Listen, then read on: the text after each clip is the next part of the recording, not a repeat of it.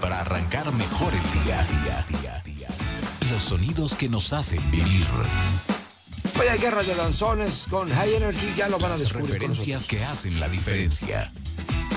Paro de transportistas torció al gobierno federal por inseguridad. Los personajes que estelarizan el día a día. El clero de Guerrero logra histórico acuerdo de paz con el narco increíble. Las notas que ilustran nuestra realidad. Nueva acusación de un grupo del crimen organizado sobre fondeo ilegal a campaña de Los AMLO. datos que no pueden pasar desapercibidos. El Monterrey pasó sin problemas en Conca Champions ante Comunicaciones. El ritmo y la tendencia. Histórico ridículo del Toluca en su cancha. Fueron eliminados por el Herediano. Todo para ver bien y estar arriba. Arriba San Luis. Con nuestros anfitriones. Jesús Aguilar. Y Karina Armenta. Comenzamos.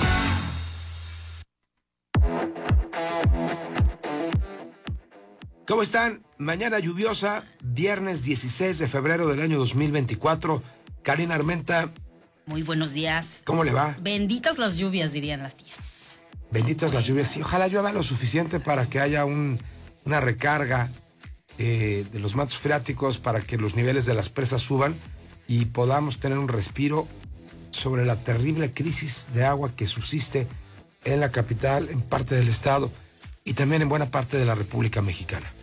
Efectivamente, y entre tanto nosotros estaremos contándoles toda la información que acontece para que cierren la semana con todo lo que es pertinente. Y eh, pues hay cosas interesantes que comentar, más allá del reportaje de Tim Golden, Re- se reavivan las acusaciones del el fondeo por parte del crimen organizado en las campañas de AMLO, ¿no? Híjole, ayer volvió a estallar el tema.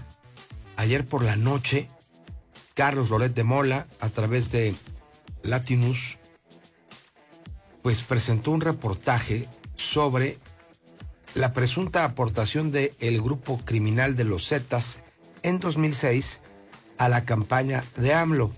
Y tienen una declaración. O sea, esto no es una investigación vieja, este es un hallazgo nuevo. Tienen la entrevista, la declaración del líder de los ardillos, de los ardillos a Latinus. Los ardillos es uno de los grupos que hoy está eh, justamente en disputa eh, de los territorios de Guerrero. Y bueno, pues vamos a presentarles tal cual cómo sale el reportaje ayer con Carlos Loret. Es tremendo y revelador y seguramente en el transcurso del programa también tendremos ya una tremenda respuesta de López Obrador en su mañanera. Hoy le presentamos en Latinus las declaraciones del líder de uno de los cárteles que más ha dado de qué hablar a últimas fechas por su presencia en el estado de Guerrero. Se trata de Celso Ortega Jiménez, alias La Vela, líder del cártel de los Ardillos, el hombre que apareció platicando con la presidenta municipal de Chilpancingo, la morenista Norma Utilia Hernández. Chilpancingo, la capital de Guerrero.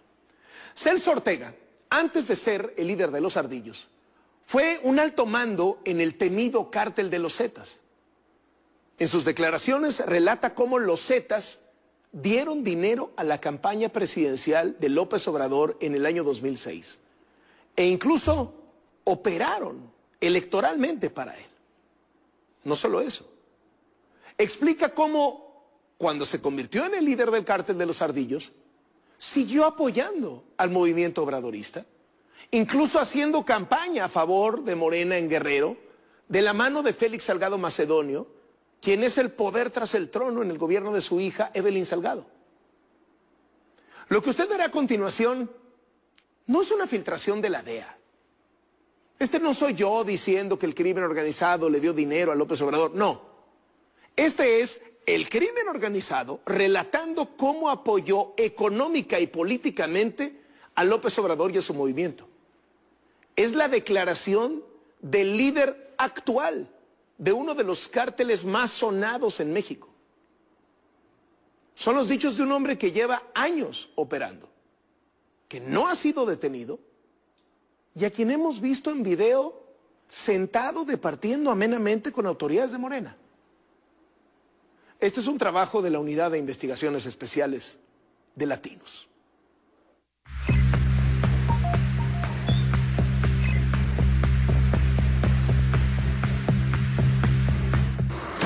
En la campaña presidencial de 2006, Andrés Manuel López Obrador recibió dinero y apoyo de la organización criminal de los Zetas, en específico de Omar Treviño Morales, alias el Z42. Asegura Celso Ortega Jiménez, líder del cártel de los Ardillos. Esta semana, un equipo de latinos se internó en la Sierra de Guerrero para hacer un reportaje sobre la violencia en la entidad. Entonces, el equipo fue contactado por Celso Ortega, alias La Vela, a quien las autoridades identifican como la cabeza de ese grupo criminal. El objetivo de la entrevista fue conocer los acuerdos de políticos y partidos con el crimen organizado que han provocado una creciente ola de violencia en Guerrero. Latinus lo entrevistó en un área despoblada de Guerrero, en uno de los municipios que son parte del territorio dominado por este cártel, que tienen presencia en al menos tres regiones de la entidad. En la entrevista, Celso Ortega habla de las relaciones que se han establecido con políticos de Morena y cómo han buscado acuerdos con el grupo criminal que encabeza.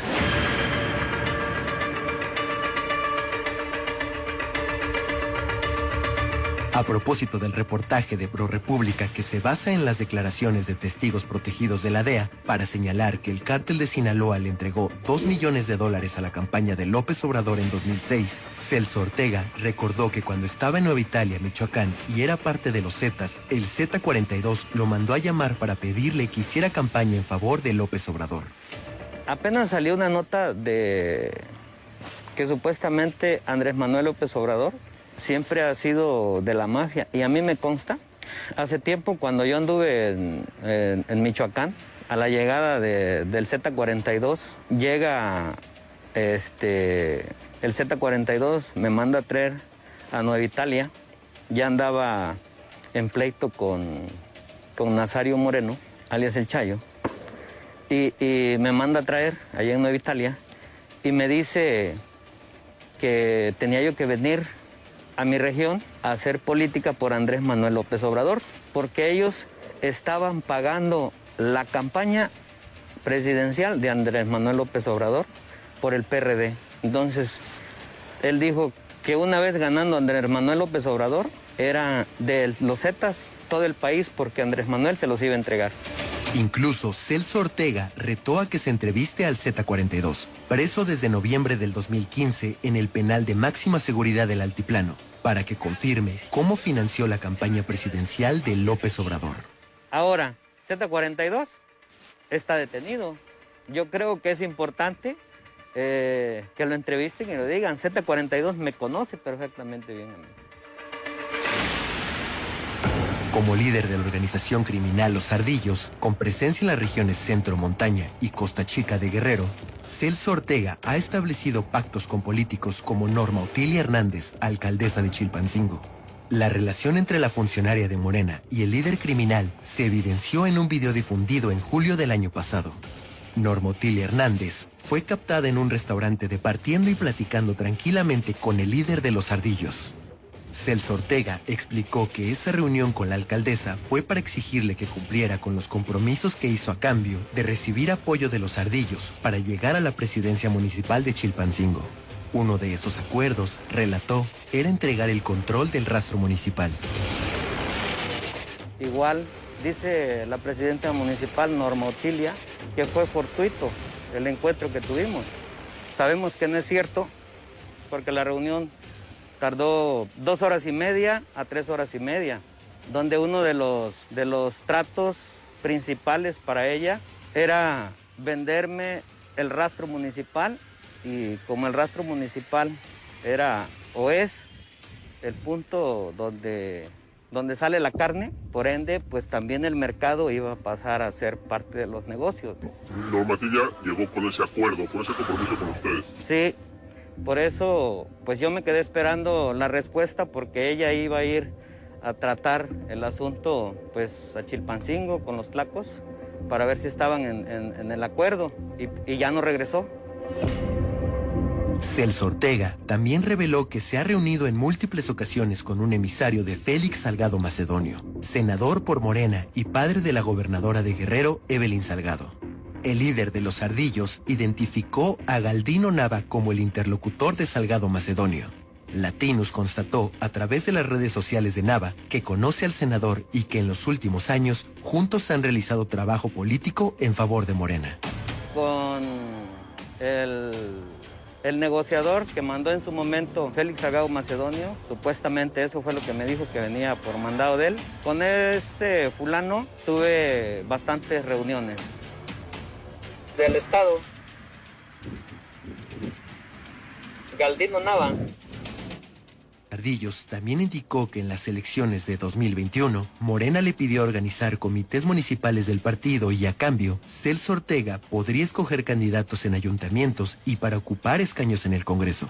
Todas estas negociaciones, aseguró el líder del grupo criminal, las tiene documentadas y grabadas. Más que nada, cuando se hizo la campaña a la gobernatura, pues vinieron a ofrecer eh, candidaturas a presidencias municipales, a diputaciones, que iban a trabajar en coordinación con uno, los de Morena, y pues lo único que querían era, pues ahora sí, el voto de la gente, ¿no? Querían que se les entregara, que les armara uno los mentados, ay, ¿cómo se llaman? Que se entregaran los comités, que se les armaran, y, y ya de ahí después ellos regresarían a, dejar, a, a decir o entregar las candidaturas a presidencias municipales, a diputación, y pues esa es, esa es la verdad. Yo tengo documentado, grabado las negociaciones que vinieron a hacer.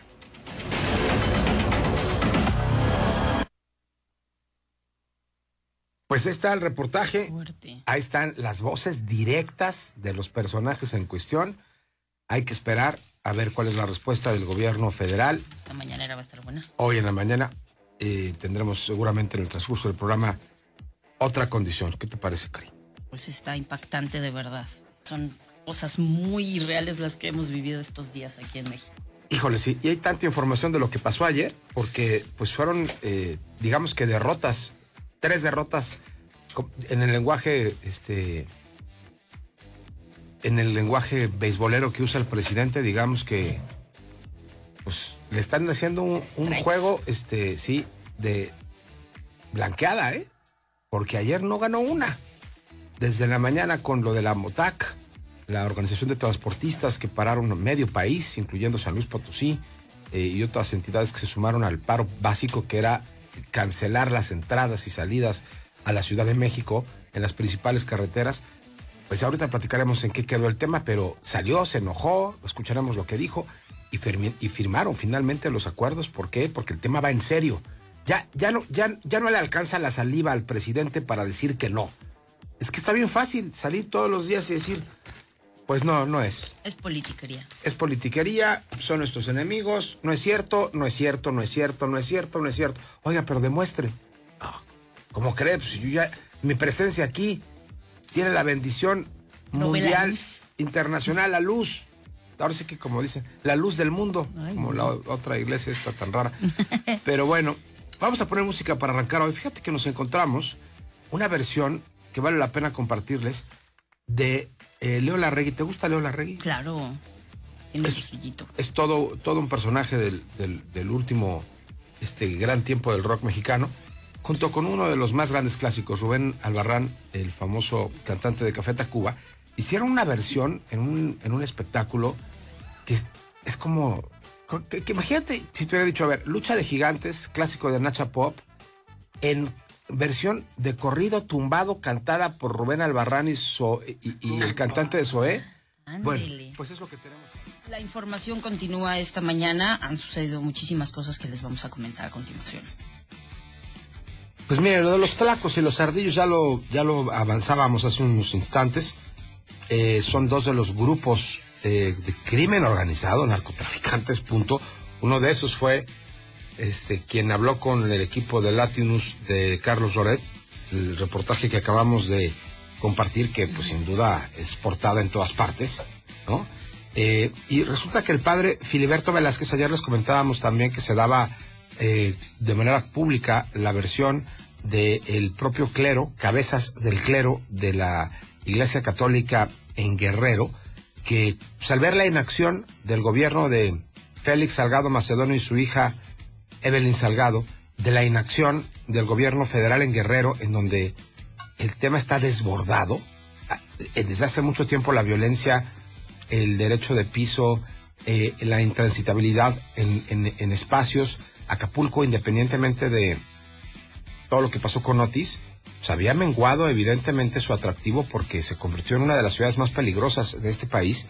Este, bueno, pues tenía que ver en buena medida con los problemas que tenían en la disputa de la plaza los grupos delictivos de los Tlacos y de los Ardillos en la capital de Guerrero, en Chilpancingo, este, lo que implicaba que cada grupo este, pues, buscaba afanosamente tener el poder. Pues el padre Filiberto Velázquez, que es justamente parte de esta cúpula clerical allá, director del Centro de Derechos Humanos Minerva Bello, informó ayer que se alcanzó una tregua eh, y que se va a respetar los negocios que cada bando tiene en la capital del estado. Eh, platicó con el periódico Milenio y reveló que el acuerdo se alcanzó a través de su mediación. Por voluntad de las dos partes, el líder de los Tlacos y el líder de los Ardillos, hubo una comunicación por la iniciativa de los Tlacos. A mí me pidieron poder accesar y acercar esta comunicación con el líder de los Ardillos, Celso Ortega, que es el mismo personaje que acabamos de escuchar en el reportaje de Loret de Mola, y hubo un puente, una comunicación que logró que pudieran ponerse de acuerdo y hacer una tregua de no enfrentamiento. El resultado de la negociación fue el que permitió que se reanudara el servicio de transporte público en esa ciudad. Queremos que este acuerdo sea un precedente para todos los grupos, incluyendo a la familia michoacana, que tengan la, la buena voluntad de poder ponerse de acuerdo. El sacerdote aclaró que las declaraciones del obispo José de Jesús González, que es el encargado de la diócesis de Chilpancingo, Chilapa, respecto de un presunto fracaso de la mediación del clero para lograr una tregua, se refieren a un caso distinto no es este de entre ardillos y tlacos, sino el de la familia michoacana y los tlacos. Pero no es fracaso porque esa comunicación continúa. Por separado, el obispo emérito, cuando ese emérito es cuando ya dejas de estar en el cargo, ya ves que a los 75 años tienes que retirarte de la vida este, formal dentro de la iglesia, pues el obispo emérito, Rangel Mendoza, confirmó que la negociación que se desarrolló en Chilpancingo participó Celso Ortega, el principal líder de los ardillos, un delegado o representante personal de Marquina Chapa, líder de los Tlacos, quien es conocido como el Trini y que opera en la comunidad de Amojileca. Rangel reveló que antes del acuerdo estuvo a punto de generarse un enfrentamiento que hubiera tenido serias repercusiones, pero al final prevaleció el diálogo. Terminó incertidumbre de 10 días para el transporte público local y foráneo, así como nueve en que han permanecido las escuelas cerradas. ¿Qué tal? Tremendo el asunto. El clero tuvo más recursos para organizarse como parte de la sociedad civil. Ah, muy bien. ¿Qué pasó? O sea, tener guerra. Ah.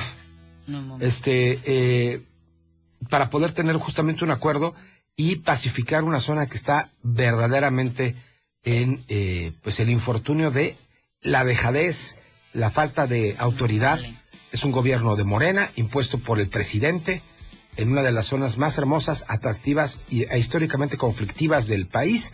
El no pasa nada, el requete bien, se le reviró en la cara al presidente. No, no pueden decir otra cosa. Ayer había salido a, decir que no. Vamos a escuchar en la mañana, cuando se publicó en Reforma, como ya ves que Reforma es de sus clientes más, este... Acérrimos. Sí, por supuesto, es, es, de los, de los eh, periódicos que más ataca por, su línea editorial es crítica y entonces se les fue con todo en la mañana. Escuchen. Tengo, con todo respeto, que tiene un propósito politiquero, ni siquiera político. Es por las elecciones. Entonces, para generarnos conflictos.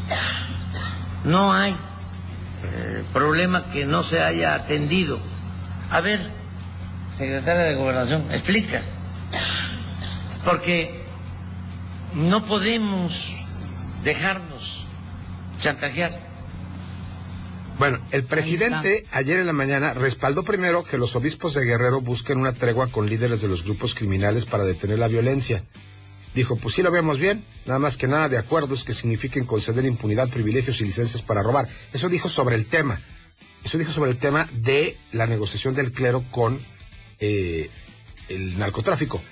Esta declaración que acabamos de escuchar, donde acusa de politiquería y de querer involucrarse en el tema electoral, tiene que ver con lo otro que pasó ayer, que es lo de los transportistas. Efectivamente. Eh, también hablábamos justamente con anterioridad de las distintas condiciones que llevaron a los transportistas a un paro reiteradamente y en distintas ocasiones y le hemos soportado aquí también las gestiones de la Alianza Mexicana de la Organización de Transportistas solicitando mayor seguridad, solicitando atención a este problema tan tremendo que es el hacer su trabajo el trasladar mercancía de un lado a otro nomás, con seguridad, poder llegar regresar a sus casas después de trabajar.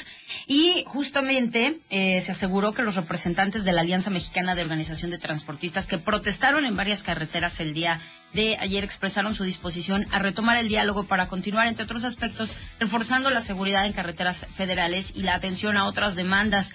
Estamos hablando del tema de la seguridad, que se trata de frenar la ola de asaltos. La dependencia reiteró que en lo inmediato la Guardia Nacional va a disponer de 2.000 unidades de carros radiopatrulla nuevos, 620 elementos al cuidado de las vías de comunicación federal y a ellos se sumarán en julio próximo 800 elementos capacitados justamente. Se iniciará un diálogo que incluye mesas de trabajo entre las dependencias federales y las delegaciones de Amotac para reforzar de manera inmediata las inspecciones federales a tractocamiones doblemente articulados para la aplicación de la norma oficial mexicana. También realizar de forma expedita operativos de revisión federal contra corralones y grúas. Y otro de los puntos acordados fue emitir un oficio para exhortar al cumplimiento de los servicios auxiliares de grúas sobre tarifas establecidas, así como la revisión de sus instalaciones y la aplicación del sistema informático del registro de servicios de la Secretaría de Comunicaciones. Los registros con las, las reuniones con las autoridades van a contar con participación tanto de representantes de la de gobernación, para evitar que existan abusos y extorsiones y además eh, se va a buscar seguir con las mesas técnicas para analizar la reclasificación de carreteras. O sea, tenían que asfixiar el país para que se les hiciera caso a estas demandas. Pues ahí está, para que lo tengan bien presente. Vámonos ahora sí con la guerra de rolas. Son las 7 de la mañana con 28 minutos. Hay otros temas importantes que vamos a retomar en unos instantes más. No se. Respetable público, luchará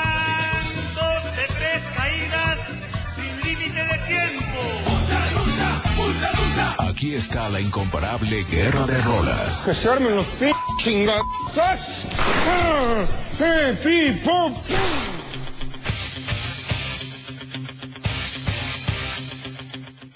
Así es, señoras y señores, vámonos rápidamente con eh, la guerra de rolas el día de hoy. Les tenemos pretextos para mover bonito el aguayón porque es fin de semana y en esta ocasión yo les tengo a Jessica Williams con Queen of Fools, esta rolita que data de 1979 y es nuestro pretexto para lanzarnos al bailongo el día de hoy. Échale, mi Cris.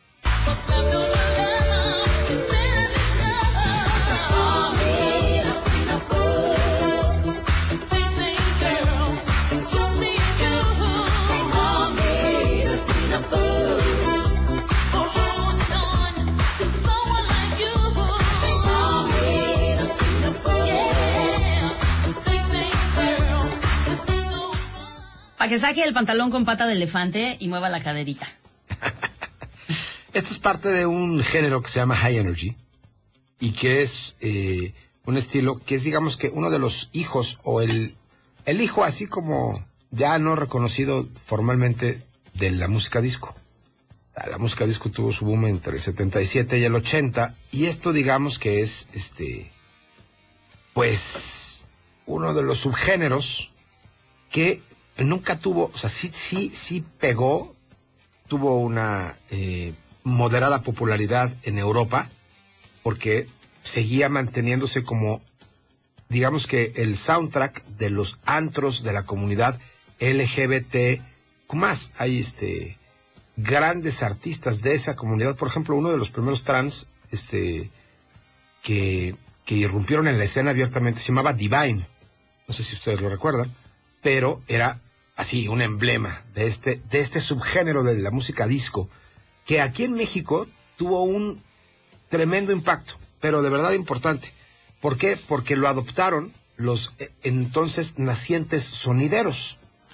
Este, la gente de los, de los sonidos, este, como los que ha habido acá en San Luis, este, mezclaban, este, especialmente en la Ciudad de México, 50% de sus bailes con cumbias y 50% de sus bailes con música high energy.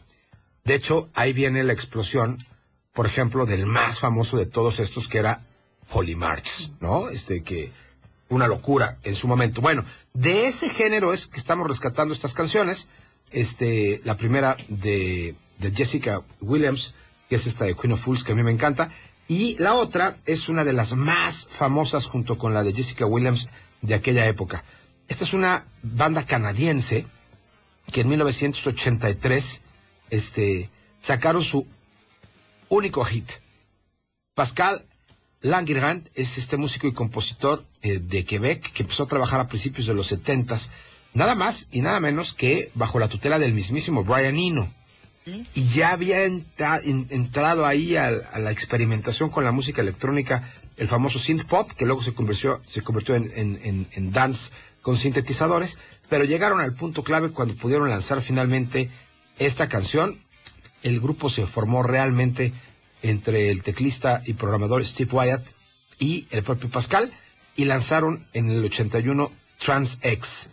Ese mismo año grabaron la maqueta que, que, concedía en la primera prueba de la canción que vamos a poner, pero ya en 1983 se lanzó, Polydor Records la hizo un hit mundial y aquí la tenemos para competir, se llama Living on Video, X, High Energy en esta mañana de viernes.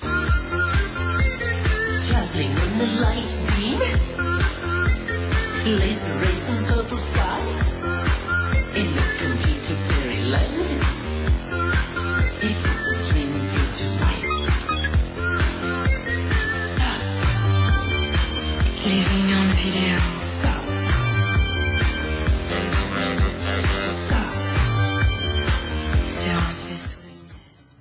¿Te acuerdas que hace poquito se puso de moda un este un bailarín Lobo Vázquez famoso? el, el bailarín que... Sí, el que bailaba justamente música de high energy, exactamente. Un zapatero guatemalteco que hizo las delicias de todo el mundo con sus bailes, tuvo memes y no sé qué. Pues él es digno representante de justamente la era del high energy que hoy estamos recuperando en este programa. Bueno, voten Háganlo a través de WhatsApp al 4448-442961. También en redes sociales estamos en Facebook e Instagram como MG Noticias. ¿Con qué quieres acudir al Acuayón el día de hoy? Bueno, le agradezco mucho a José Mario de la Garza, eh, querido amigo, colaborador de estos espacios también, abogado, eh, presidente de la Fundación Perteneces, que además este, sé que tiene eh, hoy un momento de salud no tan bueno, pero que está al pie del cañón desde muy temprano para poder hablar con ustedes sobre lo que ha pasado en las recientes horas. Justamente acudiste ayer, José Mario. Buen día, ¿cómo estás? Buenos días. Hola, hola. Aló, aló, aló. ¿Lo perdimos? ¿No lo tenemos? ¿Qué pasó? estás por ahí, José Mario. Ahí está, José. Bueno, ¿Cómo buenos días. Sí. Buenos días. Hola, ¿cómo están? Muy buenos días. Pues, ¿cómo, ¿cómo sigues, hermano? Te, te, te, te oigo maltrecho. Ahí vamos, mi querido Jesús, pero como dices, al pie del cañón, ahí vamos. Qué bueno. Pues, Gracias, ayer, Ayer fuiste con un buen contingente de personas que están defendiendo una causa para variar justa en la Fundación Perteneces, que eh, durante mucho tiempo se conoció como Renace. Cuéntanos la historia, por favor. Mira, se trata de una mujer que se llama San Juana, que está en la cárcel, lleva 15 años en prisión. Eh, este asunto nos, llegó ya hace algún tiempo. Desafortunadamente, cuando, cuando tuvimos contacto con San Juana, el asunto ya estaba totalmente resuelto jurídicamente, es decir, ya tenía una sentencia de una condena de 30 años, de la cual ya cumplió 15, eh, y ya, ya no había ningún recurso legal adicional, ¿verdad? Ya, ya se habían agotado, digamos, los recursos legales en este asunto.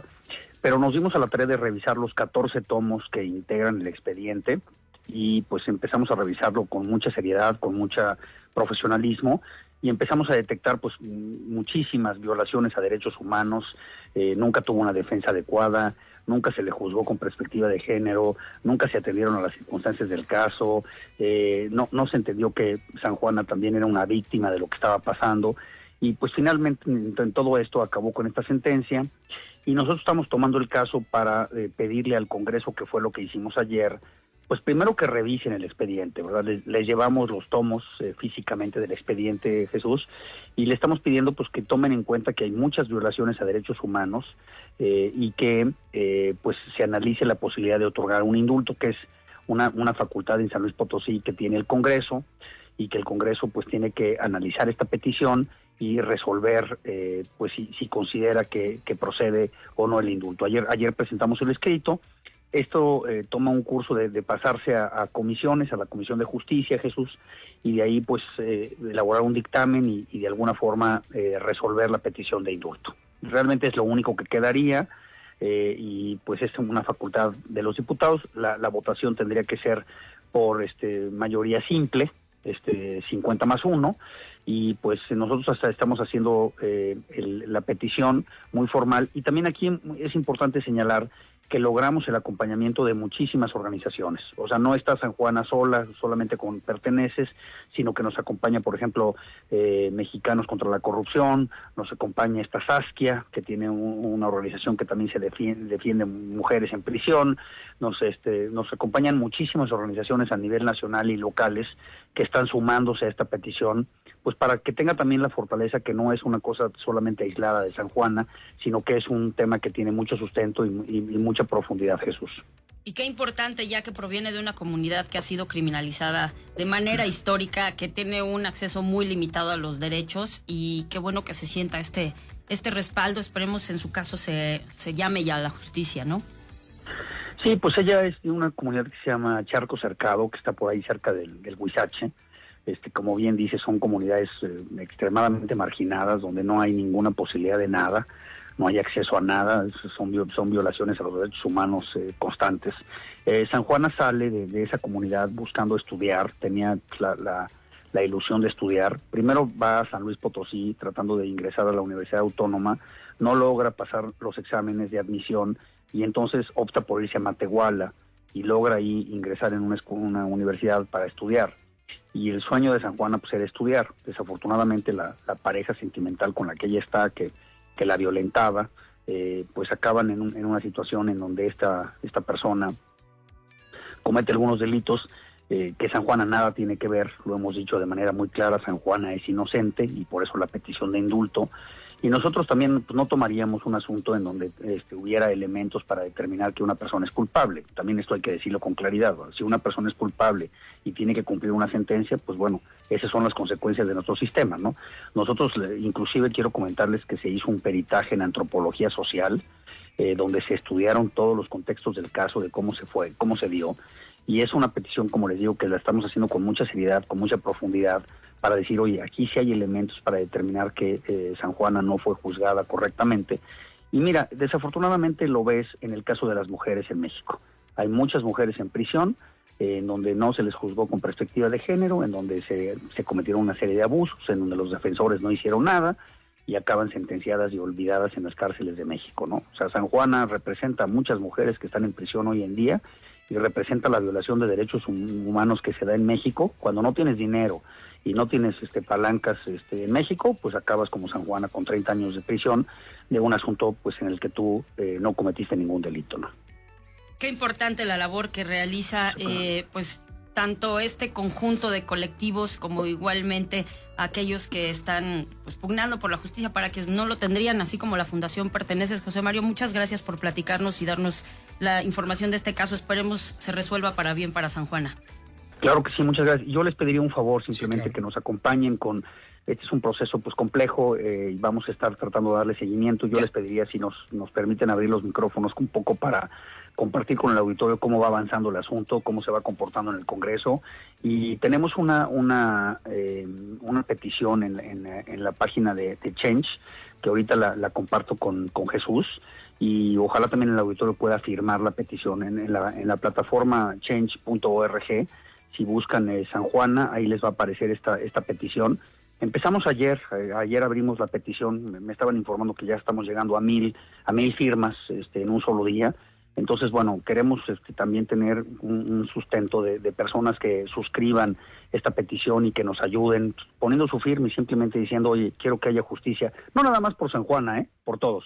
Entonces, eh, pues ojalá nos puedan apoyar con el auditorio firmando. Este es todo un desafío, porque como lo dices, este, pues ya está la sentencia este, firme, Es correcto, Jesús. Pero, pues, ¿qué te contestó el Congreso? Eso me llama la atención.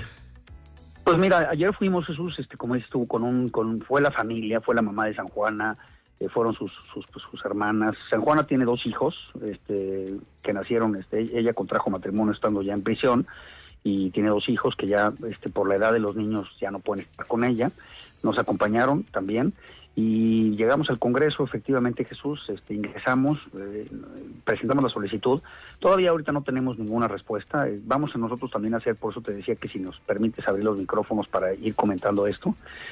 Vamos a empezar, Jesús, a pedir algunas reuniones con, las, con los diputados y las diputadas para explicarles el caso. Y ojalá pues haya altura de miras y se vea este asunto como un buen precedente de, justicia para las mujeres en San Luis Potosí. Ojalá se tome con seriedad y ojalá lo revisen bien los 14 tomos del expediente y van a llegar a la misma conclusión que llegamos nosotros, Jesús. San Juana es inocente.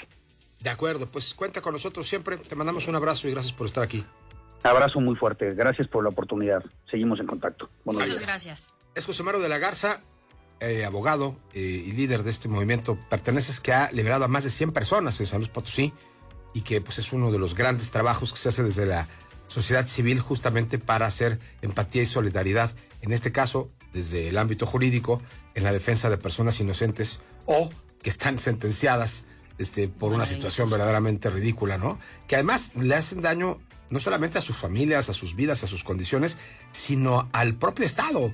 ¿Te imaginas lo que cuesta tener a una persona reclusa porque se robó una medicina, porque sus hijos estaban muriendo de una infección pulmonar, por ejemplo, o sea, algo, algo elemental, un, un, un antibiótico este, de, de, de, de, bajo costo, no sé, un gansito en la tienda porque tenían hambre, o sea, ese es el asunto que realmente vale la pena siempre con, eh, considerar. Y aquí viene el maestro Blaqueli Morales, acompañado del sesudo y cínico gato político.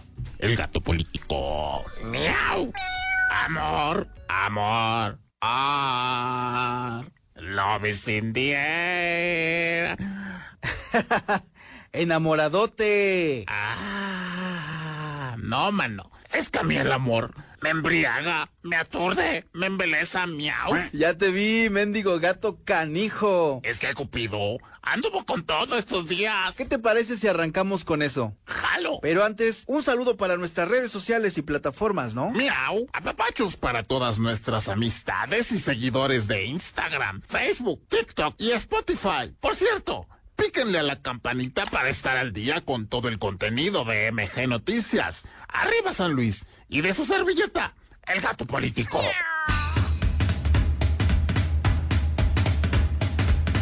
Gato, el amor no es perfecto ni tiene por qué serlo, pero hay cosas que son básicas, ¿no? Sí, y el que quedó como un novato fue Jesús María Terriba, esposo de Claudia Sheinbaum, en la edición semanal del podcast de la virtual candidata de la izquierda. Los tortolitos presidenciales tuvieron una cita romántica hoy. Como año y medio de novios estuvimos. Más o menos. Ahí la ex jefa de gobierno, quiso saber qué tanto la conoce el matemático.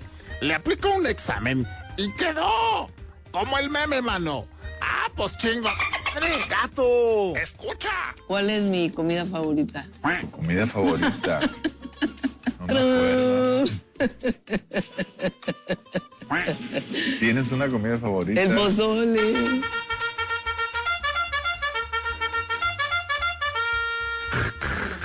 Qué pena, hombre.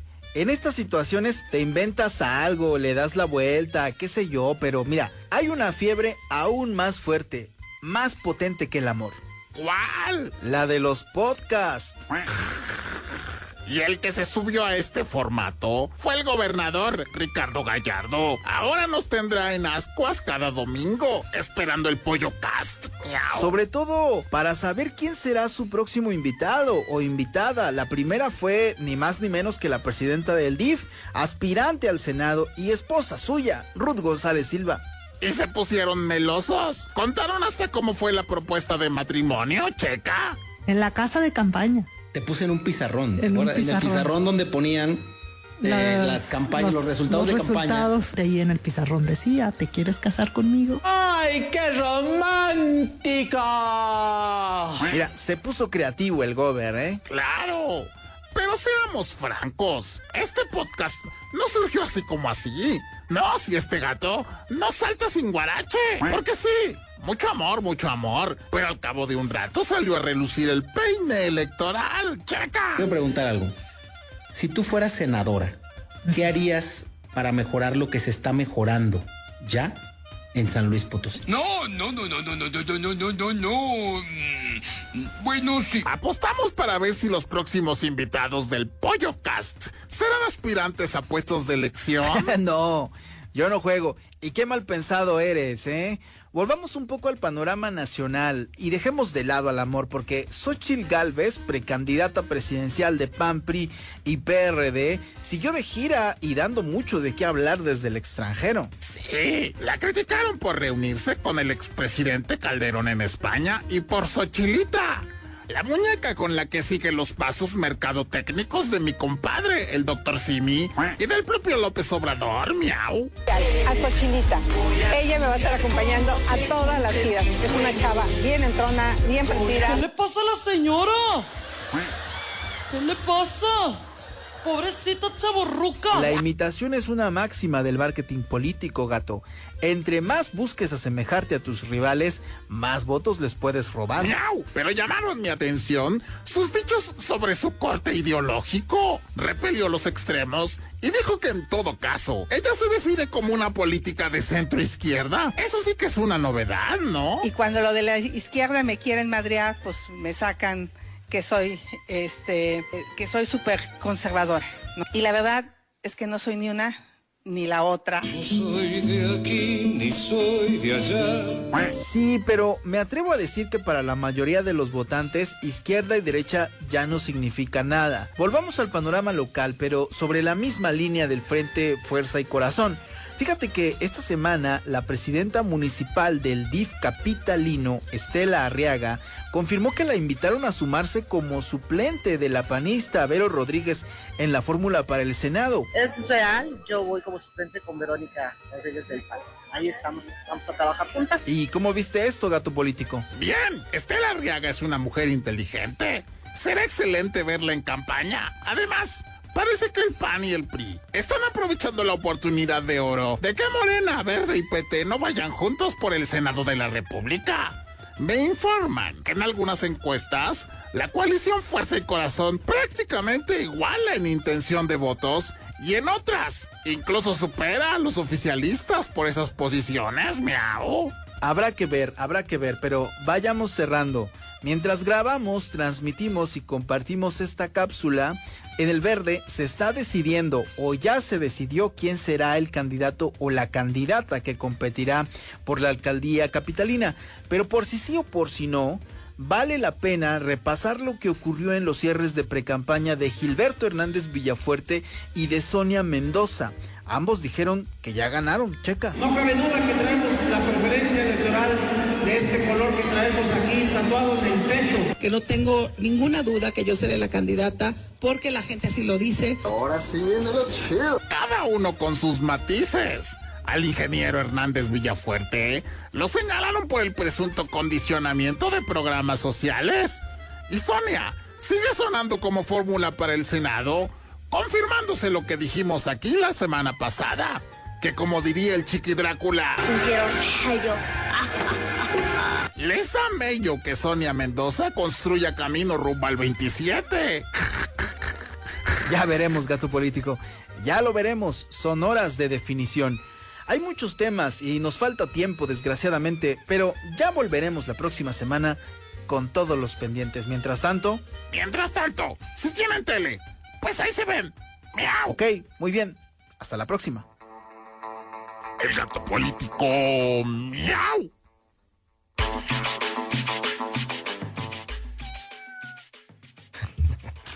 Ahí está el gato político. Afiladas las Lo pueden ver también, ¿eh? lo pueden ver, más adelante en el día lo publicaremos en nuestras redes sociales, hay video, ustedes pueden conocer al gato político, ver cómo comenta el punto con el querido Blaqueli Morales, al que le mando un abrazo, como siempre, por esta fascinante sección. Tenemos el gusto de recibir a nuestro colaborador Flavio González esta mañana. Nos acompaña. Flavio, muy buenos días, ¿cómo estás? Karina, muy buenos días. Me da mucho gusto saludarte a ti y al auditorio. ¿Cómo estás, Flavio? Gracias por estar con nosotros. Flavio, como Jesús, saben, buenos días. es nuestro, eh, digamos, tren de aterrizaje a la realidad internacional. Querido Flavio, ¿qué está pasando en Estados Unidos? Estamos muy ocupados viendo aquí cómo entre la violencia, este, las luchas de poder y las elecciones que ya están aquí a la vuelta de la esquina en México, pues este, no- nos roban atención, pero Estados Unidos también estará compitiendo por renovar o no la Casa Blanca, ver el regreso o no, primero a la boleta y después eh, a, la, ca- a la calle de Pensilvania en Washington de el controvertido Donald Trump. ¿Cómo están las cosas? Mira, la verdad, la situación en- para Donald Trump se le está complicando. Esta es una de las semanas más difíciles que el presidente Donald Trump, bueno, el expresidente Donald Trump ha tenido, porque por primera vez eh, un juez ya eh, pues va a haber un juicio penal y es la primera vez en toda la historia de Estados Unidos que un presidente, un ex- expresidente de los Estados Unidos eh, está eh, frente a un juicio penal. Eh, ha habido impeachment, ha habido juicios administrativos, pero nunca un juicio penal. Y es la primera vez que, que va a estar, está programado para el próximo 25 de marzo en Manhattan, en Nueva York, eh, por la cuestión de que el, pre- el expresidente, y sobre todo nos vamos a la campaña de 2016, eh, le pagó, eh, a pagaron con dinero de la campaña una eh, cantidad fuerte a una actriz por- porno que tuvo relaciones extramaritales con él y le pagaron dinero para silenciar y que no dijera nada. Esto ya trascendió y entonces es un juicio que va a entrar por haber tomado fondos eh, fondos públicos para la, la campaña. Entonces esto se le complica mucho al presidente Donald Trump porque incluso él mismo dijo el día de ayer cuando salió, salió muy molesto, diciendo que eh, pues era una intromisión en la campaña electoral porque él va ganando por mucho y como tal este pues realmente lo quieren detener. Eh, porque los jueces lo que digo los sus abogados lo que querían era eh, postergar el juicio para eh, que pues, sucediera más adelante. Pero esto no es lo único que tiene el presidente el expresidente Donald Trump porque también tiene otros dos juicios uno en Florida y otro en bueno en Florida y en Washington son juicios federales que si él ganara la- las, la las, las elecciones, pues obviamente los podría detener, pero también tiene otro en Georgia, que ese sí es estatal, por haber que- entrometido, o sea, haberse entrometido en las elecciones federales o querer cambiar el curso del- de las elecciones, en donde quiso, eh, le habló al juez, digo, le habló al, al- a- al secretario de Estado, creo, para decirle que modificara la tendencia electoral y que por él pudiera ganar, lo cual esto es un juicio, digo, es un es una carga penal. Y eh, bueno, ahí tiene una, una situación distinta en el que está pasando en Georgia, porque eh, resulta que eh, quien la, lo está juzgando, pues este, tiene un vínculo amoroso con su jefe y entonces como hay conflicto de intereses la van a, la quieren cambiar a esta persona. Y eh, pues realmente eh, al quererla cambiar eh, pues podría entrar un juez que pudiera ser muy duro o lo pudiera quitar. Pero en este caso el importante es el de Georgia. Y también recordemos que el presidente Donald Trump, el expresidente Donald Trump, eh, pues fue quitado de las boletas del estado de Colorado, lo cual va a subir a la Suprema Corte de Justicia de la Nación en Estados de, de Estados Unidos, eh, aunque ahí se dice que lo van a quitar porque realmente, el, eh, bueno, muchos de los jueces que están ahí han sido puestos por el presidente, el expresidente. Entonces, bueno, pues no tiene una eh, aunque en las estadísticas, en las encuestas, él se, él se muestra como el probable ganador de las elecciones, eh, tiene varias cosas en su contra, sobre todo este juicio que lo podría detener. Y ahí es donde nos preguntamos qué está haciendo, por ejemplo, su contrincante Nikki Haley, que fue el- su ex, su embajadora ante Naciones Unidas. Y pues lo que tiene es que en un momento dado pudieran cancelar a- al presidente Trump o impedir de que pudiera continuar. Lo veo difícil, pero bueno, pudiera, pudiera eh, suceder, no, no, uno nunca sabe qué, puede suceder en un juicio, sobre todo en un juicio eh, en un estado do- eh, como los Estados Unidos, donde hay Estado de Derecho, eh, que lo pudieran detener o no, y en ese sentido, pues Nikki Haley lo que está esperando es si Donald Trump no está, pues ella ser la candidata republicana, Eh, y por eso es que continúa, aunque está muy por debajo de Donald Trump. Y por otro lado, eh, está también el señor Joe Biden, eh, un hombre que ya eh, la semana pasada tuvo crisis fuerte por que por cuestión de la memoria, en donde hay un informe por él haber detenido información en su casa, al igual que lo hizo Trump, pero el informe dice que bueno, que no, que ahí no hubo mala intención y que el presidente Biden colaboró para regresar esos documentos. Sin embargo, el presidente Biden, eh, el, el informe dice que es un viejito bien intencionado, pero con muy mala memoria. Creo que eso le pegó mucho al presidente Biden y e incluso se molestó y en la conferencia de prensa donde quería modificar que no tenía mala memoria, pues simplemente confundió al presidente mexicano con el presidente de Egipto, hablando de la zona de Gaza y pues en, en lugar de quedar bien quedó peor con cuestión a la memoria. Y cree eh, todo bueno en Estados Unidos los demócratas entienden que el presidente Biden sí tiene mala memoria que sí es una persona ya muy grande, 82 años, 81 años y hoy Donald Trump tiene 77, son dos dos candidatos ya eh, octogenarios eh, y el problema es el presidente Biden, eh, pues que sí está haciendo todo eso mal, sin embargo, la economía va bien y también es un hombre institucional y que conoce eh, cómo funciona eh, Washington y cómo funciona el gobierno. Y con esto hay dos cosas más, pues que no sé si benefician a Biden o cómo le va. Una, la declaración del, ex, del presidente ruso Vladimir Putin, que dijo yo preferiría negociar con Biden porque él sí entiende de instituciones y es muy claro que es una persona que se sabe lo que va a hacer, mientras que Donald Trump es muy voluble. Ahí no sé si haya sido sarcasmo de Vladimir Putin o no, pero lo dijo. Y por otro lado también un fenómeno que le que bueno, fue el Super Bowl y que ahí también le puede ayudar a Biden en varias cuestiones, que es el fenómeno Taylor Swift.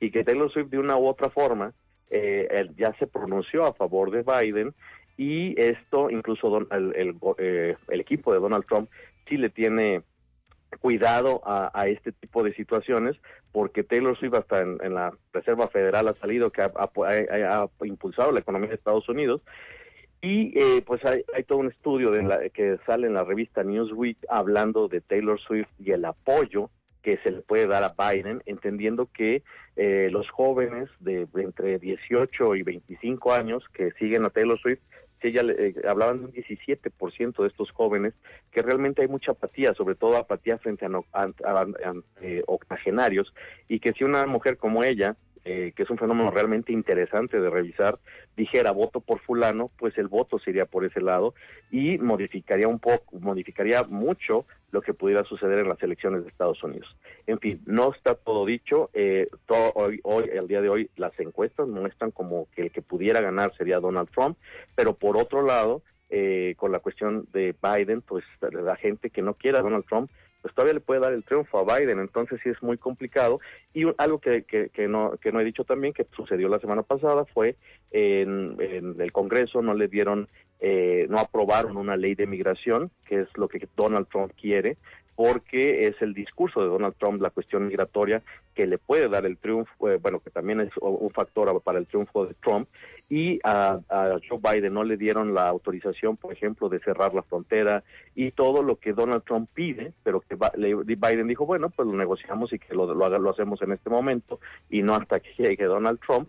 Eh, no fue aprobada, sobre todo por presión de Donald Trump en el Congreso, pero ahí hay que entender que lo que el Biden, que es una, un político muy hábil, aunque ya muy grande y con mala memoria, como dicen, eh, pues pudo destrabar el- la migración con relación al apoyo a Ucrania. Y hoy vemos que ya en el, en el, en el Senado fue aprobado un apoyo de dinero para Ucrania y nada más, eh, pues donde tiene problemas es representantes, pero puede destrabarlo y pudiera ser y regresar el apoyo a Ucrania para continuar la guerra entre Rusia y Ucrania. En ese sentido, veo, seguimos viendo la habilidad de Biden política, eh, con insisto, con mala memoria, pero la cuestión electoral es lo que debe de funcionar, lo que, lo que es importante. Y algo que voy a añadir, a esto es que la economía de Estados Unidos, los, los indicadores económicos eh, pues van bien. E incluso en este trimestre se mostró que ya empiezan a permear a, a, la población estadounidense y en ese sentido, pues cuando la economía va bien, difícilmente cambia el presidente, que ahorita el equipo demócrata decía es que la economía va bien, pero no ha permeado en, la, en, en las personas, sobre todo por la cuestión de pandemia que se les daba dinero, pero ya ahorita como que lo empiezan a sentir. Entonces, las elecciones no están dichas, todavía falta mucho de aquí a noviembre y hay cambios fuertes con todos estos juicios, con todo lo que vaya a pasar y aunque Donald Trump en las encuestas vaya alto, la última palabra no está dicha en esas elecciones. Qué interesante el, el, contexto electoral de los vecinos, que siempre va a impactar de alguna manera lo que pasa por acá, ¿no?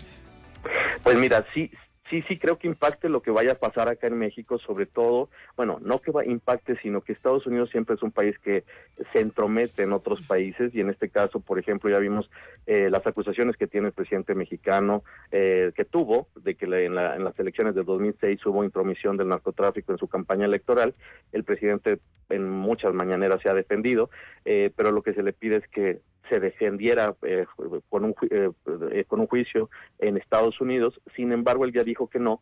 Y eh, la pregunta que se podría hacer uno es, ¿Estados Unidos podrá intervenir en caso de que hubiese algún tipo de información o, o manifestarlo pública o incluso privado con México? La respuesta que yo podría decirte no creo, no creo que lo, vaya a hacer Estados Unidos por una cuestión muy sencilla. El presidente mexicano ya entendió que en sus manos tiene un, un, un, elemento muy poderoso, una llave muy fuerte, que puede modificar las elecciones en Estados Unidos y que es la migración.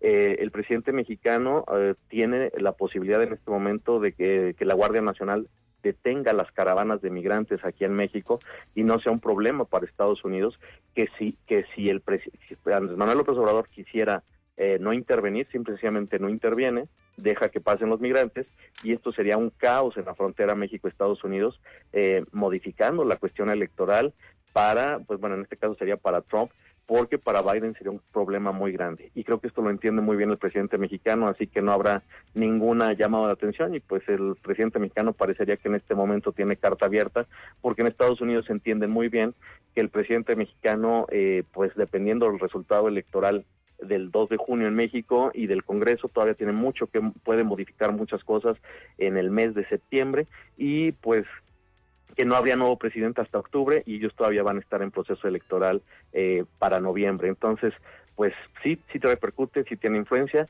y aquí tenemos una llave fuerte que el presidente mexicano va a saber utilizar bastante bien.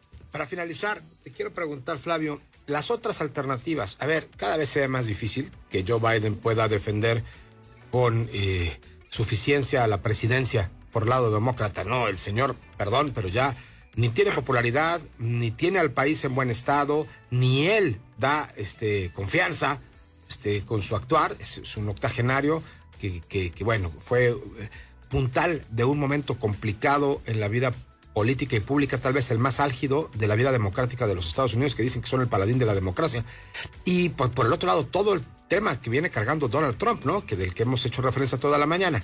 ¿Quiénes podrían ser el plan B de los republicanos y de los demócratas si es que llega a suceder que no se vuelven a enfrentar en esta pelea de pesos pesados, muy jodidos, pero pesados? Mira, con lo que, bueno, lo que acabo de decir, sí te digo, no, sí es cierto lo que acabas de decir, en este momento no hay forma de que Biden pudiera ganar, pero eso es lo que han manejado los medios. Sin embargo, por eso insisto, si tú eres una persona que no te gusta Donald Trump y que es una gran cantidad en los en Estados Unidos, pues obviamente vas a votar por Biden. Y te digo que hay elementos a favor de Biden que uno no consideraría como que la situación económica de Estados Unidos empieza eh, de una u otra forma a permear en la población y por otro lado el fenómeno tonto que acabo de hablar, pero que sí tiene mucho que ver, fenómenos como el de Taylor Swift y lo que sucede en el electorado. Entonces podrían modificar esa balanza, es decir, nada está dicho, pero ok, considerando lo que se dice y lo que lo que acabas de decir es lo que la mayoría de los medios de comunicación eh, insisten, eh, la, el plan B como te digo, para el caso de Trump y de los republicanos es Nikki Haley, por eso siguen la boleta, siguen la campaña, ahí vemos que Ron, el gobernador de Florida de Santos, de Santis, se sale para apoyar a Donald Trump, lo cual le da más fuerza, pero Nikki Haley tiene un papel importante en esas elecciones. Ahora, por el otro lado de los republicanos, de lo que mucha gente dice, efectivamente, Joe Biden ya es muy grande, y con eso pues existen muchas posibilidades, incluso se ha dicho desde el principio que quien puede quedar en la presidencia es la vicepresidente eh, Kamala Harris. Sin embargo, la popularidad de Kamala Harris es todavía menor que la del presidente Biden y hay muchos jugadores en, en, en el lado demócrata que pudieran eh, sustituirlo en las elecciones. El problema es cuando ya eh, se tomen la decisión, que muy probablemente otra vez Kamala Harris repita para ser eh, la vicepresidenta de eh, Joe Biden, eh, pues esa popularidad no es grande y no hay, o sea, lo que se estaría viendo en casos extremos sería una Nikki Haley versus, una Kamala Harris compitiendo, que es entre mujeres nuevamente lo que, lo, lo que pudiera suceder, pero pues nada está dicho porque también del lado de Donald Trump, pues hay también muchos candidatos para acompañarlo como como vicepresidente, como candidatos a vicepresidente, y no ha dicho quién. Incluso hay un senador de color eh, que afroamericano que pudiera él eh, pues ser el eh, acompañarlo a la vicepresidencia, pero todavía no se sabe y creo que Donald Trump hasta ahorita él va solo y va, pues a quien le vaya a ayudar es alguien a quien él quiera manipular y poder mover como a él le gusta, siendo el único jefe y siendo quien lo vaya a hacer. Ahí está pues la opinión siempre adecuada de Flavio González Ayala. Flavio, te mandamos un abrazo, gracias por estar aquí. Me da mucho gusto saludarlos, bonito fin de semana para todos. Gracias igualmente para ti. ¿Cómo están todos los que nos eh, siguen y siguen también desde hace muchos años la carrera pública académica del maestro doctor José Refugio Martínez Mendoza, mejor conocido como el doctor Flasher, que le damos un aplauso. Gracias. Muy bien, buenos días. Doctor Flash, bienvenido. Muy bien. Gracias por la invitación. Pues hablemos, ¿no? Usted es un especialista en lo que ha pasado en la historia de San Luis. Sí, sí, sí. Especialmente con toda la vinculación a la ciencia. Y hoy nos trae un tema fantástico. Eh, dentro de la historia de la ciencia potosina, ¿cómo está este capítulo de la comunicación inalámbrica? Sí, eh, bueno, la comunicación inalámbrica es, es el, el desarrollo, el invento que marca nuestra sociedad moderna. Bueno, este es un ejemplo de, ello, nos podemos comunicar a distancia.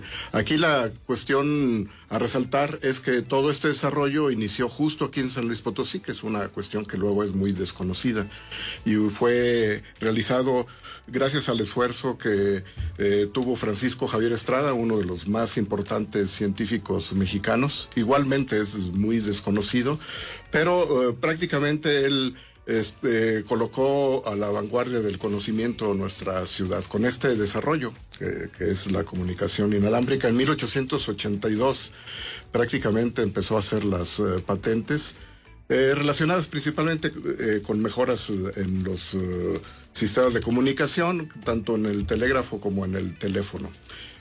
y para 1886 se logra patentar lo que no le llevaba comunicación inalámbrica, simplemente era un sistema para comunicar trenes en movimiento. O sea, un tren que, eh, que va en la, en la vía sin necesidad de tener que llegar a una estación local para poder enviar un mensaje, lo podían hacer a través del tren que iba en movimiento. Esa era la aplicación eh, tecnológica que se quería realizar, ¿no? Y todo esto pues tenía que ser a través de una comunicación sin hilos a distancia cosa que logró en, ese entonces, en 1886. Y cabe resaltar que eh, la historia oficial, digamos, de la ciencia, la que se maneja a nivel mundial, es que la comunicación inalámbrica se eh, descubre o se desarrolla hasta 1896, o sea, 10 años después por Marconi, ¿no? que eh, posteriormente como una de sus grandes aplicaciones fue el desarrollo de la, de la radio, ¿no? la radiocomunicación, entre otros, o sea, 10 años después. Eh, pero 10 eh, años antes este desarrollo ya había estado desarrollado aquí en San Luis Potosí. Edison también tuvo un intento no solo con Marconi, sino también Tomás Alba Edison en Estados Unidos, también tuvo el intento de desarrollar comunicación eh, inalámbrica. Y también realizó una patente por las mismas fechas que lo hizo Francisco Estrada, pero era una patente de idea, ¿no? En Estados Unidos se permite hacer patentes de a mí se me ocurre tal cosa, voy y la patento.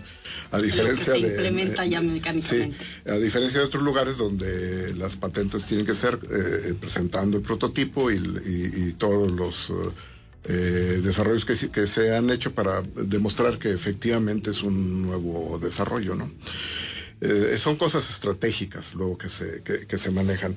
Por razones de la estructura científica que tiene nuestro país en aquel entonces eh, y lo, árido en el digamos, en la comunidad, eh, en el número de la comunidad científica y de las instituciones que se podían dedicar a estas cuestiones de desarrollos tecnológicos, aprovechar este nuevo conocimiento, pues no se, no se aprovecha del todo. Y entonces, pues finalmente va a ser desarrollada por, por eh, Marconi, ¿no? Eh, repito, 10 años después, cuando, por cierto, Edison le vende o le cede pues la patente que tenía él en Estados Unidos y vence la patente que tiene Francisco Javier Estrada, que era una patente por 10 años. En el 11 de junio de 1886 le otorga la patente y vence el 11 de junio de 1896. Es día justo en que Marconi eh, logra la patente de, la, de su desarrollo de comunicación inalámbrica. Y de ahí se desarrolla toda esta cuestión que marca nuestra era moderna, ¿no? Esta quiero preguntar. ¿cómo ha hecho para poder encontrar el hilo perdido de tanta información? Eh, Debe ser una tarea titánica, ¿no, doctor Sí, Paz?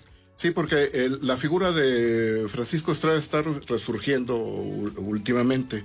Y, eh, pero eso también causa que eh, se extienda información que raya entre el mito y la realidad. Entonces a veces eh, hay mucha información mm, que, que en vez de dar a conocer a la figura la tienden a oscurecer, ¿no? Con estas cuestiones de mito, que eh, Edison le robó descubrimientos, patentes, eh, como la de la, la bombilla eléctrica, ¿no? Que, se- dice que se la robó Edison, que no fue eh, tan así, aunque sí participó, estaba en el desarrollo de la, de de la, de la electricidad.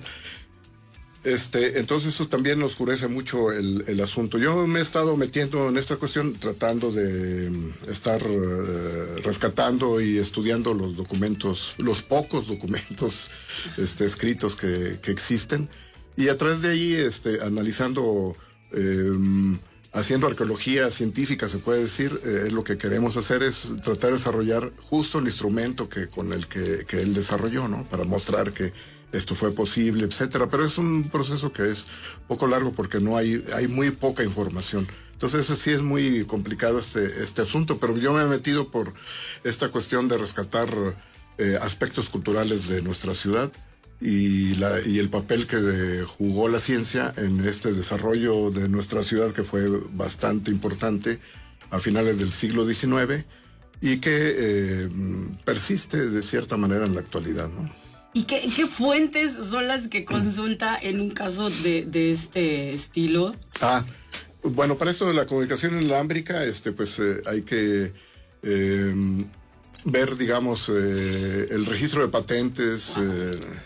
O sea, tiene que la búsqueda. Sí, hacer sí, un sí. peregrinar este, Sí, por muchos ámbitos. ¿no? eh, eh, eh, así es. Y luego, mm, como hay poca información, la información escasa que hay suelta, pues más o menos irla hilando eh, de acuerdo al, al- al contexto histórico. Porque es muy dado aquí en nuestro medio, por ejemplo, cuando se habla de la el desarrollo de la, de la electricidad en San Luis, que también fue la cuna de la electricidad, eh, San Luis Potosí, no solo de la comunicación inalámbrica, también de las manos de Francisco Estrada. Cuando uno comenta eso, la primera reacción de la gente en general común, incluyendo la comunidad científica, es eh, negar de que cómo es posible que haya podido hacer eso si Edison la descubrió hasta 1879, cuando aquí este Francisco Estrada eh, prendió las calles de la ciudad, alguna, eh, sobre todo alrededor del Palacio de Gobierno, eh, con, eh, con focos eléctricos, ¿no? No, es que Estupendo. eran de arcos. Entonces, ese Qué tipo de cosas. recuperar estas ahí es- figuras. sí, esa es la, la- la cuestión, ¿no? Pues valdría la pena que, que, este, la universidad invirtiera en generar un documental para poder acercar más a las nuevas generaciones un Sí. video, todo esto, y complementar el trabajo tan exitoso que ha logrado usted hacer a contracorriente, porque no es fácil hacer esto. No, eh, hay, hay, hay un... eh, documental, más que documental, una pequeña cápsula que nosotros realizamos. Y también ahorita está la, la, la idea, se está trabajando en un guion que puede ser para película o una serie.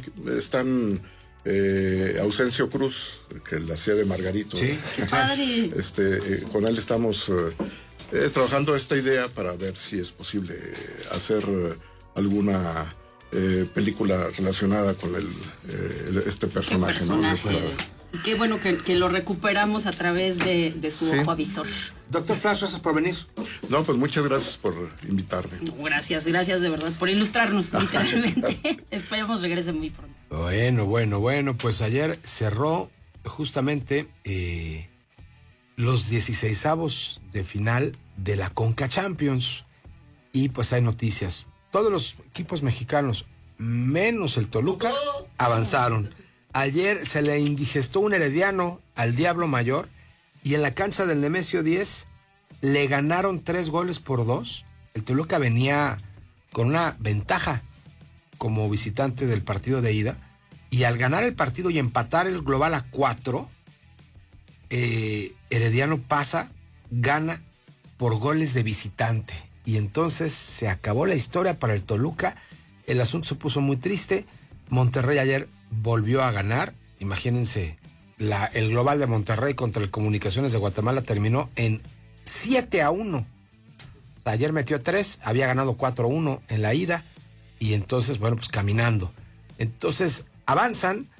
Ayer qué pasó en Toluca, ¿no? Está, este, la gente se volvió loca, de enojada con, tu- con tus equipos, se encararon. ¿Qué pasó? Sí, definitivamente tras la eliminación en la primera ronda de la CONCACAF, la afición del Toluca pues obviamente manifestó su enojo y su frustración y sobre todo se fueron contra el portero Tiago Volpi, después de que los Diablos Rojos no lograran superar, como bien lo dices, al Herediano de Costa Rica en casa. Este partido que aconteció en el Nemesio 10 estuvo marcado por el descontento de los aficionados hacia Volpi, lo abuchearon, lo criticaron, obviamente no fue nada amable la afición y esto sobre todo por después del tercer gol que recibió el Toluca y eh, pues al final del encuentro Volpi fue captado en video mostrando su visible molestia e incluso intercambiando palabras con personal de seguridad mientras se dirigía a los vestidores. En su salida los aficionados le reclamaron con insultos, le lanzaron objetos a la cancha y obviamente esto provocó la molestia del portero. Se compartieron varias imágenes de su salida donde se le puede ver haciendo señas hacia la tribuna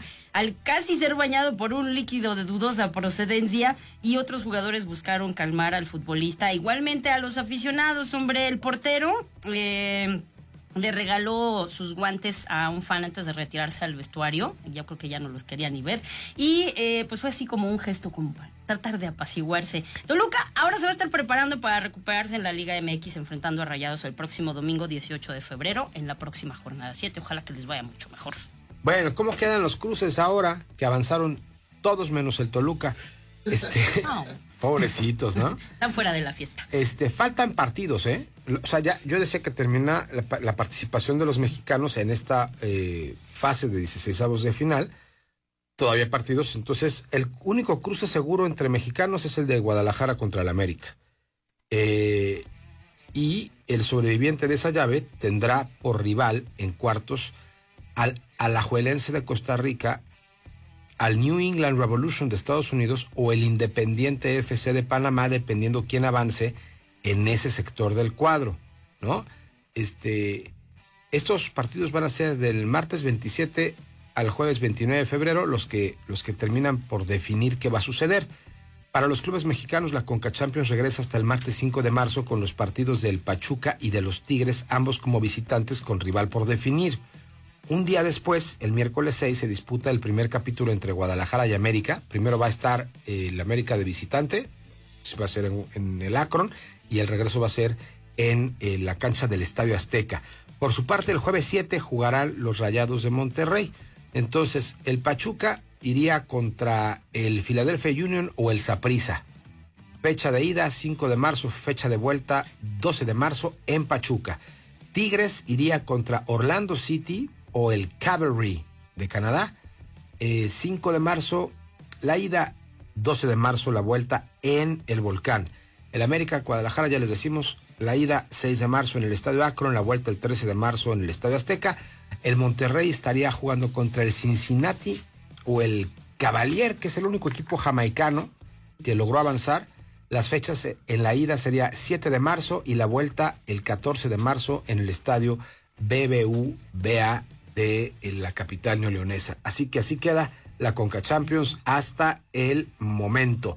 Y eh, pues se viene la Liga Mexicana, pero ya hay un movimiento importante. Una de las estrellas de la liga podría partir ya avanzada la jornada 7 de el clausura 2024. Efectivamente, no todo es risa y diversión en el América, que se encuentran muy felices desde el trono, viendo para abajo feo a todos los equipos que no les llegan. Y bueno, resulta, señoras y señores, que Cabecita Rodríguez podría dejar al América y esto para eh, aventurarse a nuevos flancos, eh, justamente mientras Emilio Lara es relegado a la sub-20 para que retome su nivel. Otros como Jonathan Rodríguez está buscando su salida de acuerdo al portal récord. eh, Cabecita estaría afinando detalles. Esto para dejar cuapa y emprender la aventura a la Major League Soccer. Y es que según el reporte, eh, se arregló con un equipo del norte de la Major League Soccer y estaría a la espera de que los clubes se afinen detalles para ponerle fin a su paso por el América. Este atacante uruguayo estaría empujando junto a sus representantes la salida del nido azul crema,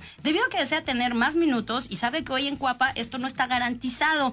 Eh, se señala que la falta de minutos es el principal motivo del uruguayo. Dice, la zona por la izquierda, izquierda de las Águilas es la que más elementos tiene, pues además de cabecita está su compatriota Brian Rodríguez, el titular habitual Julián Quiñones, además de Mauro Laines, Salvador Reyes y hasta Cristian Calderón, razón por la cual no quiere arriesgarse a ser suplente. Y esta es una de las razones por las que desea ser jugador titular, anhela jugar la Copa América 2024 que se disputará en Estados Unidos y ya supo de primera mano que Marcelo Bielsa no lo va a tener en el radar mientras no sea constante con sus actuaciones y quedarse en México, pues es ver cómo Brian le ganaría ese lugar De acuerdo.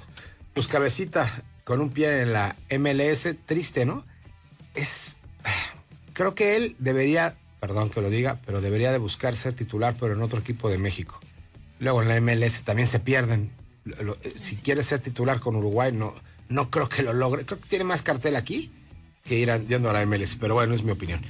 Rápidamente, rápidamente, ¿cómo se viene hoy? En la jornada número 7 arranca en Querétaro a las 7 de la tarde, Necaxa visita a los Gallos Blancos a las 9 de la noche. El Guadalajara estará en el Estadio El Encanto de Mazatlán enfrentando eh, al, al- al equipo de TV Azteca, el equipo de Ricardo Salinas Pliego. Mañana aquí en la cancha del, del Astras Atlético de San Luis se enfrenta a Tijuana. Juárez a la misma hora estará recibiendo a Puebla. A las 7 con 10 minutos Pachuca en uno de los interesantes de la jornada recibe al América. Y también en la noche partidazo en la cancha del Estadio Azul.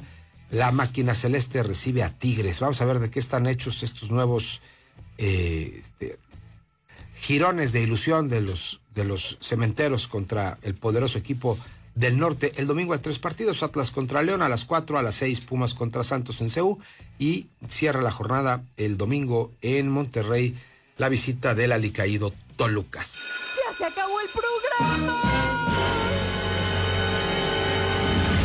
Ahora ya puedes continuar con tu día con, toda, la información. Sintonízanos de lunes a viernes, de 7 a 9 de la mañana. Arriba San Luis, con Karina Armenta y Jesús Aguilar. Por Factor 96.1. Energía total.